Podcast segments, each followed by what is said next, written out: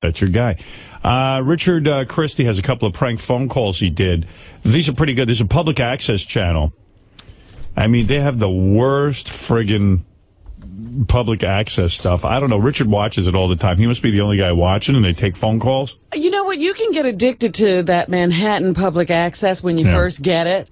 You start watching all those shows. Yeah, he's he's watching all those shows.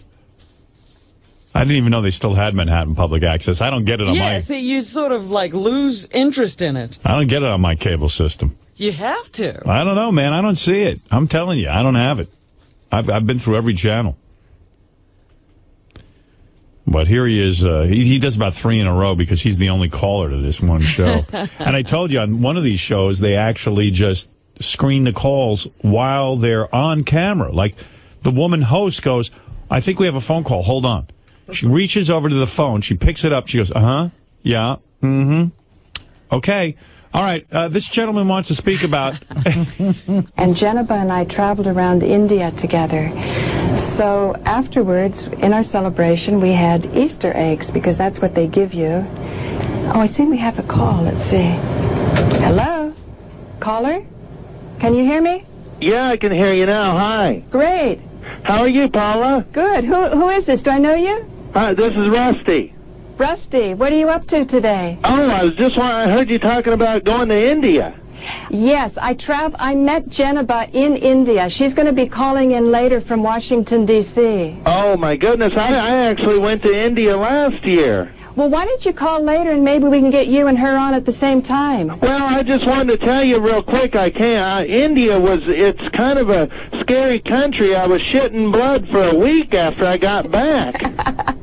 I'm sure I'm sure Jennifer will have something to say about that too. Yeah, well, I'd It's like true. to know It's- if she was shitting blood too, because It's- I it's- don't think I want to go back. It's true, you know, when you, we when we want to be balancing the elements, uh, it's really important and sometimes the energies get high. So call in later, okay? well, my energy's. Thanks. So anyway, let's roll in with Jennifer and we'll take more calls later. Geneva. Later. We'll take my call. You're supposed to know all her friends. and- Even It when she- sounds like she only expects to get calls from people she knows. yeah, 'cause she, the guy goes, hi. You know, Richard goes, hi. And she goes, do I know you? Why are you calling? It's like a call at home. So then he calls back You need to meditate. You when need, Jenna, she said call back when Jenna Ba is there. you need to meditate. You need to understand selfless service, or you will not survive. Right, right. Uh, Jenna, but we have a call right now. Let's Okay. see. Let's see. Um, caller, can you hear me?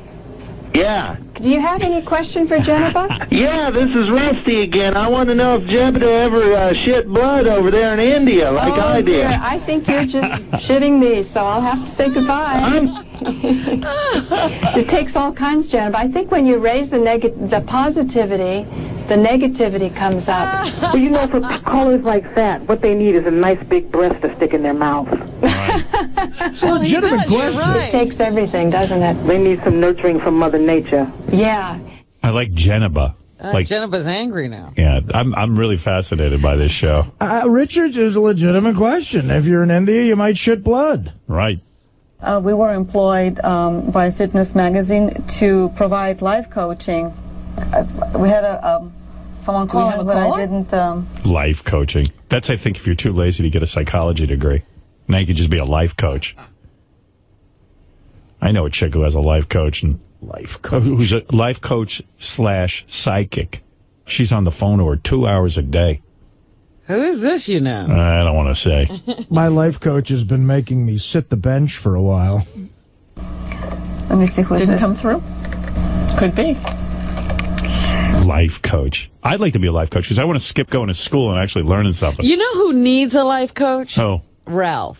yeah. He should get one. He does. He needs a co- but he need, no, no, no, you know what he needs? He doesn't need a life coach. He needs a gym coach, like someone to yell at him. Like But just, that's what a life coach, you know, Yeah. you can't come back to the life coach and say you still didn't accomplish any goals on your the week you uh, spent away. I know because uh, every time I'm with Ralph, he's like, I don't know. I'm like 40 years old and I can't get it together and I just can't get out. I can't get out of my apartment. I have a lot of good ideas and, I can, and you just want to go, listen, soldier. Hello, you on air? Hello, what's your question? Sure. Hello.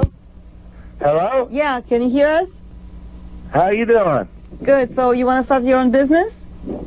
Yeah. What type of business you want to start? Well, I'm starting a uh, painting business. What kind of What business? kind of business? Uh, painting, like selling paint and Oh, stuff. painting. Okay. Congratulations. But I just wanted to say I really I love your show. I'm just sitting here jacking off, and uh, I love you ladies. Okay, well, that's a good reason to s- And you got to see these two ladies. Really? Yeah, I mean, there's no jacking off going on in their life. green calls. Yep. They know he ain't jacking off. Okay. So They're not buying it either. No, oh, they, they were just so homely. where were we?